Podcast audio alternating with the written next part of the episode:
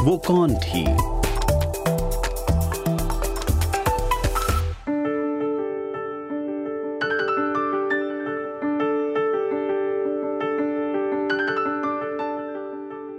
नौकरी क्यों करते हैं? पैसा कमाने के लिए? रुतबे के लिए? या फिर सिर्फ़ इसलिए कि घर से बाहर निकलने को मिलेगा? हर किसी की वजह अलग हो सकती है। लेकिन इस हम को अगर मैं मर्दों और औरतों में बांट दूँ तो शायद वजह थोड़ी साफ़ हो जाएँगी। पैसा कमाना, घर चलाना, ये मर्दों का काम होता है। जब औरत काम करने निकलती है तो कुछ ऐसी बातें सुनने को मिलती हैं। अरे, तुम्हें घर थोड़ी ना चलाना है, तुम्हें तो घर संभालना है, इसलिए घर पर ही रहो। अच्छा चलो कुछ पार्ट टाइम सा कर लो, तुम्हारा मन भी लगा रहेगा। सबसे अच्छा तो ये रहेगा कि टीचर बन जाओ। दोपहर को बच्चों के साथ साथ घर भी आ जाओगी, गर्मियों की छुट्टियाँ भी मिल जाया करेंगी। नमस्कार, मैं हूँ ईशा और आप सुन रहे हैं डॉइचे वेले हिंदी का पॉडकास्ट वो कौन थी?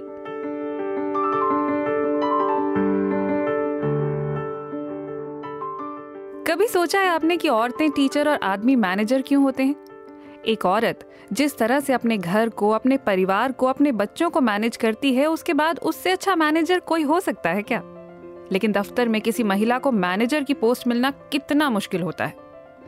यकीन मानिए एक जमाने में टीचर बनना इससे भी ज़्यादा मुश्किल था।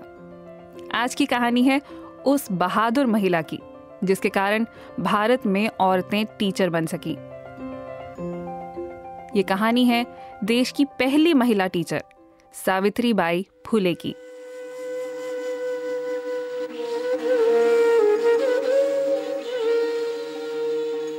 सावित्री बाई का जन्म 3 जनवरी 1831 को महाराष्ट्र के नई गाँव में हुआ था। उनका परिवार माली समुदाय से नाता रखता था।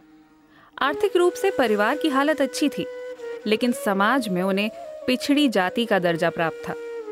ये वो वक्त था जब भारत पर अंग्रेज़ों का राज था। देश में और खासकर महाराष्ट्र में प्यूबर्टी से पहले ही लड़कियों की शादी करा दी जाती थी, यानी पीरियड्स शुरू हो सके उससे पहले ही लड़की ब्याह दी जाती थी। पढ़ाई लिखाई से उन्हें दूर रखा जाता था। वैसे भी देश में अभी एजुकेशन सिस्टम तैयार नहीं हुआ था। कुछ मिशनरी स्कूल थे, जहाँ अंग्रेज़ों के बच्चे पढ़ा करते थे। और भारतीय लोगों में सिर्फ़ ब्राह्मणों के पास ही शिक्षा का अधिकार था।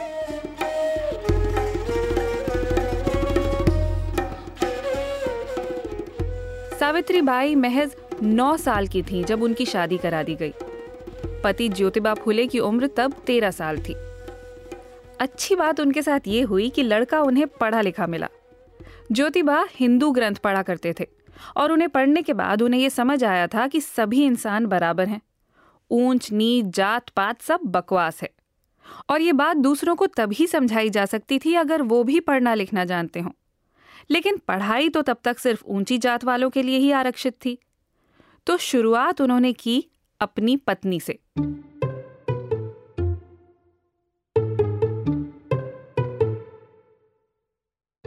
ज्योतिबा फुले ने खुद सावित्री बाई को पढ़ना लिखना सिखाया। घर में सबके सामने सिखाते तो दिक्कत हो जाती। इसलिए दोपहर को जब सावित्री खेतों में उनके लिए खाना लेकर आती तो वहीं बैठकर उन्हें पढ़ाते। लेकिन ये खबर बहुत देर तक छिपी नहीं रह सकी। देर सवेर पिताजी को पता चल ही गया और उन्होंने दोनों बेटे और बहू को घर से निकाल बाहर कर देने की धमकी दे दी। कहा, समाज में लोगों को पता चलेगा तो हम क्या मुँह दिखाने लायक रह जाएँगे? लेकिन आग तो अब लग चुकी थी, और पिताजी के चाहने पर भी उसे बुझाया नहीं जा सकता था। सावित्री ने पढ़ाई जारी रखी, और फिर सावित्रीबाई को एहसास हुआ कि पढ़ाई ने उनके जीवन को कितना बदल दिया है, और उन्हें समझ में आया कि अगर वे अपने आसपास की लड़कियों की ज़िंदगी को भी बदलना चाहती हैं तो उन्हें पढ़ाना होगा।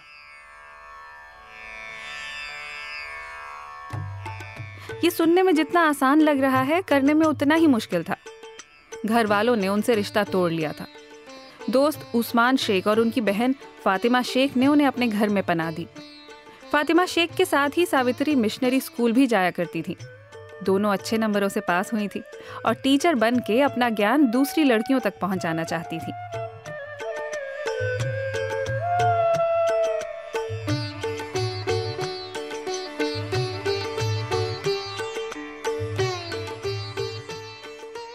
इन चारों ने मिलकर पुणे में पहला गर्ल्स स्कूल खोला।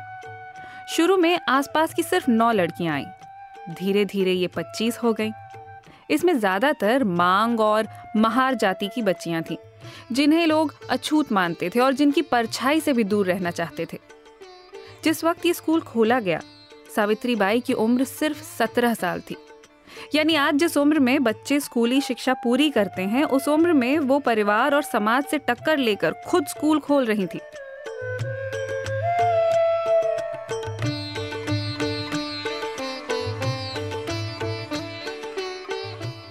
ये स्कूल बाकी के स्कूलों से अलग था, क्योंकि यहाँ हिंदू ग्रंथ नहीं, बल्कि गणित, विज्ञान, इतिहास और समाजशास्त्र जैसे विषय पढ़ाए जाते थे।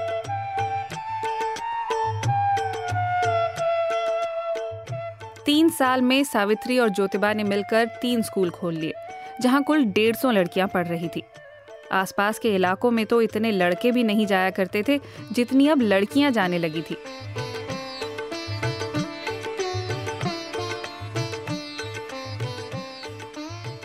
सावित्री और ज्योतिबा को रोकने के लिए कई टोटके अपनाए गए।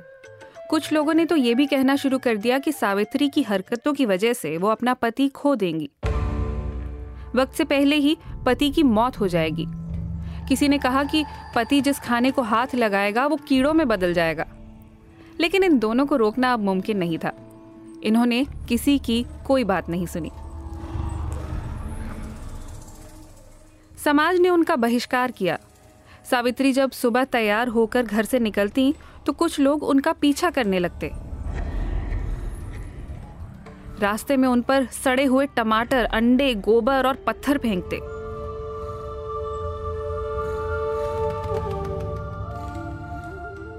सावित्री ने कभी उन्हें गुस्सा नहीं दिखाया। एक बार तो रुककर बोली, भैया, मैं तो आपकी बहनों को पढ़ाने अच्छा काम करने जा रही हूँ। ये जो गोबर और पत्थर आप मुझ पर फेंक रहे हैं ना, ये मुझे डरा नहीं रहे, बल्कि ये तो मेरा मनोबल और बढ़ा रहे हैं। मुझे तो ऐसा लग रहा है जैसे आप मुझ पर फूल बरसा रहे हैं। मैं अपनी बहनों की सेवा करने जा रही हूँ, लेकिन मैं आपके लिए भी दुआ करूँगी कि भगवान आपको सद्बुद्धि दे।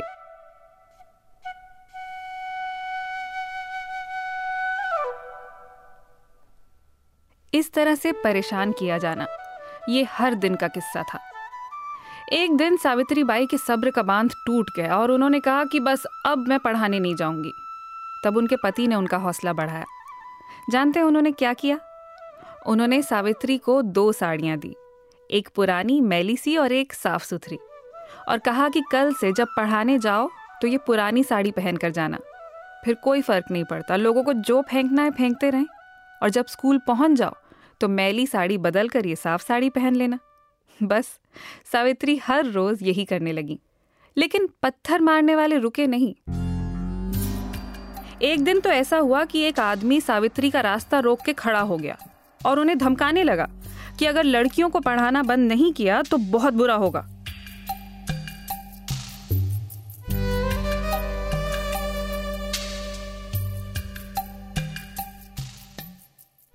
काफ़ी हंगामा हुआ। आसपास लोग इकट्ठे हो गए, लेकिन सावित्री की मदद के लिए कोई आगे नहीं आया। सावित्री को अपनी मदद खुद करनी थी और उन्होंने उसे एक ज़ोर का तमाचा लगाया। बस, फिर क्या था? वो आदमी वहाँ से भाग निकला और दोबारा कभी सावित्री के आसपास नहीं दिखा। इतना ही नहीं, जब पूरे गाँव में ये खबर फैली तो अगले दिन से पत्थर मारने वालों ने भी आना बंद कर दिया।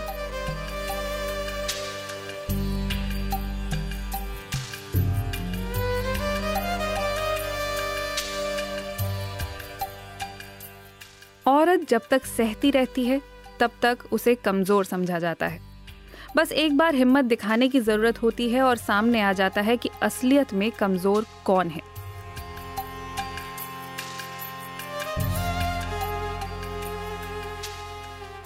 सावित्री बाई ने कई कविताएँ भी लिखी।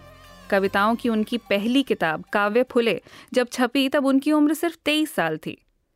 अपनी कविताओं में वो लोगों को शिक्षित होने के लिए प्रेरित करती। समाज की कुरीतियों के खत्म होने की कामना करती। जातिवाद पर सवाल उठाती।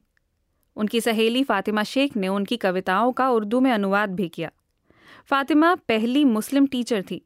उनका भी सफ़र आसान नहीं था। सावित्री बाई की एक कविता है मन्नत, जिसमें वो भगवान से पुत्र प्राप्ति की मन्नत का मखौल उड़ाती हैं। उन्होंने लिखा, पत्थर को सिंदूर लगाकर और तेल में डुबोकर, जिसे समझा जाता है देवता, वो असल में होता है पत्थर। यदि पत्थर पूजने से होते बच्चे तो फिर नाहक नर नारी शादी क्यों है रचाते? अपने इन खुले विचारों के लिए सावित्री बाई को समाज पर कलंक कहा जाता, लेकिन उन्हें इन अपशब्दों से कोई फ़र्क नहीं पड़ता था। बस उनसे किसी का कष्ट नहीं देखा जाता था। किसी के फटे हुए कपड़े देखती तो अपनी ही कोई साड़ी लाकर दे देती। और ऐसा नहीं है कि उनके पास बहुत साड़ियाँ थी। याद रखिए, घर वाले उनसे नाता तोड़ चुके थे।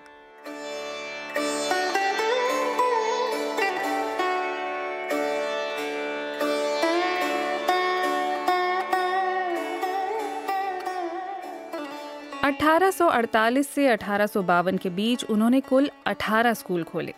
न केवल उन्होंने लड़कियों को पढ़ाया, बल्कि उस जमाने की कुप्रथाओं जैसे बाल विवाह, सती और जाति भेद के खिलाफ भी आवाज़ उठाई।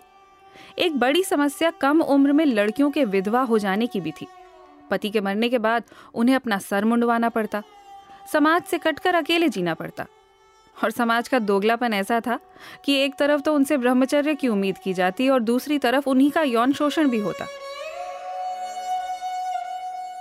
ऐसे में कई बार वे गर्भवती हो जाती और फिर समाज के डर से आत्महत्या कर लेती। सावित्री बाई ने इसके खिलाफ आवाज़ उठाई। उन्होंने अपने घर को ऐसी बच्चियों के लिए आश्रम में तब्दील कर दिया।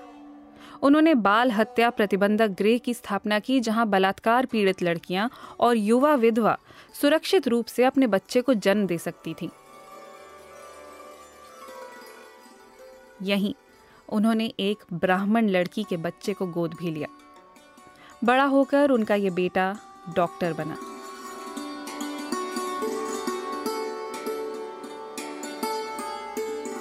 सावित्रीबाई खुद कभी माँ नहीं बनी।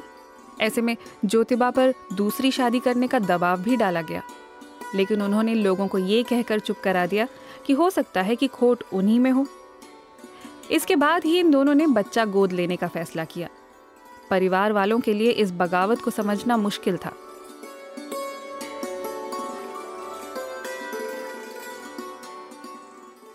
सावित्री बाई तो आसपास के नाइयों से भी जाकर लड़ गई थी ताकि सिर मुंडवाने की प्रथा को खत्म कर सकें। इतना ही नहीं। उन्होंने अपने घर में ही एक कुआँ भी खुदवाया था ताकि अछूत कहे जाने वाले लोग भी वहाँ से पानी भर सकें। दोनों पति पत्नी ने मिलकर विधवाओं की दोबारा शादी कराने और उन्हें समाज में जगह दिलवाने की दिशा में भी बहुत काम किया। उनके बेटे यशवंत ने दूसरी जाति की लड़की से शादी की। ब्रिटिश काल के भारत में ये पहली इंटरकास्ट मैरिज थी। जिस समाज में माता पिता बिना बच्चों से पूछे शादी तय कर देते थे, वहाँ प्रेम विवाह के बारे में तो कोई सोच भी नहीं सकता था। और वो भी अपनी जाति से बाहर जाकर।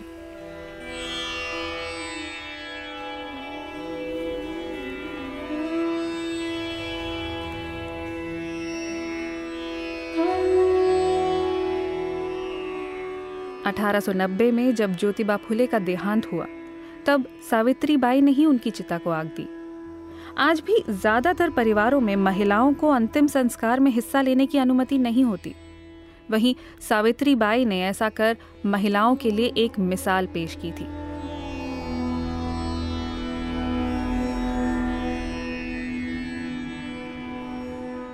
ज्योतिबा फुले के देहांत के बाद भी सावित्री बाई ने समाज बदलने का काम जारी रखा। पुरुष प्रधान उस दुनिया में समाज सेवा के सब काम ज्योतिबा के नाम पर ही चल रहे थे। उनके देहांत के बाद, जब सावित्री फुले ने औपचारिक रूप से सारा भार संभाला और हर बैठक की अध्यक्षता भी खुद की तो लोगों के लिए ये काफ़ी हैरान कर देने वाला था। अब तक किसी महिला को ऐसे अहदे पर नहीं देखा गया था। हाँ वो बात अलग है, रानी लक्ष्मीबाई के किस्से लोग ज़रूर एक दूसरे को सुनाते थे। लेकिन अपने ही घर में, अपनी नज़रों के सामने किसी को लक्ष्मीबाई या फिर कहूँ सावित्री बाई बनते देखना एक नया अनुभव था।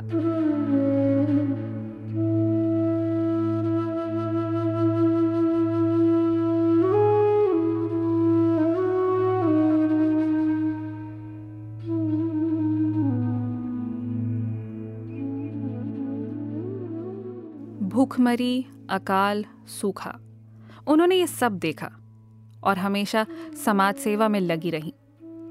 अठारह में जब प्लेग फैला तो भी वो अपने बेटे यशवंत राव के साथ मिलकर लोगों की मदद करती रहीं। पुणे के करीब उन्होंने मरीजों के इलाज के लिए एक अस्पताल भी खोला। वो जरूरतमंदों को वहाँ लेकर आती और उनका बेटा मरीजों का इलाज करता। इसी दौरान वो खुद भी बीमार हो गई। 10 मार्च अठारह को छियासठ साल की उम्र में लोगों की सेवा करते करते उनकी जान चली गई।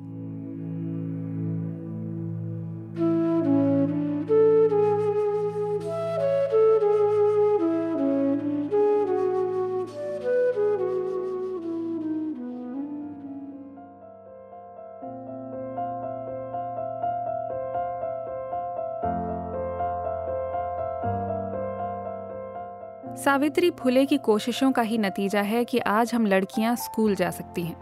क्लास में एक दूसरे के साथ बैठकर आज बच्चे ये नहीं सोचते कि मेरा दोस्त किस जात का है। ब्लैक बोर्ड पर अपनी टीचर को चौक से लिखता देख उनके मन में ये नहीं आता कि औरत यहाँ क्या कर रही है। और इस सब के लिए हम सावित्री बाई फुले के शुक्रगुजार हैं। वो ना होती तो ये बदलाव ना आया होता। और आज हमें ये कितना नॉर्मल लगता है। लोग कितनी आसानी से कहते हैं कि टीचर बनना तो औरतों का ही काम है।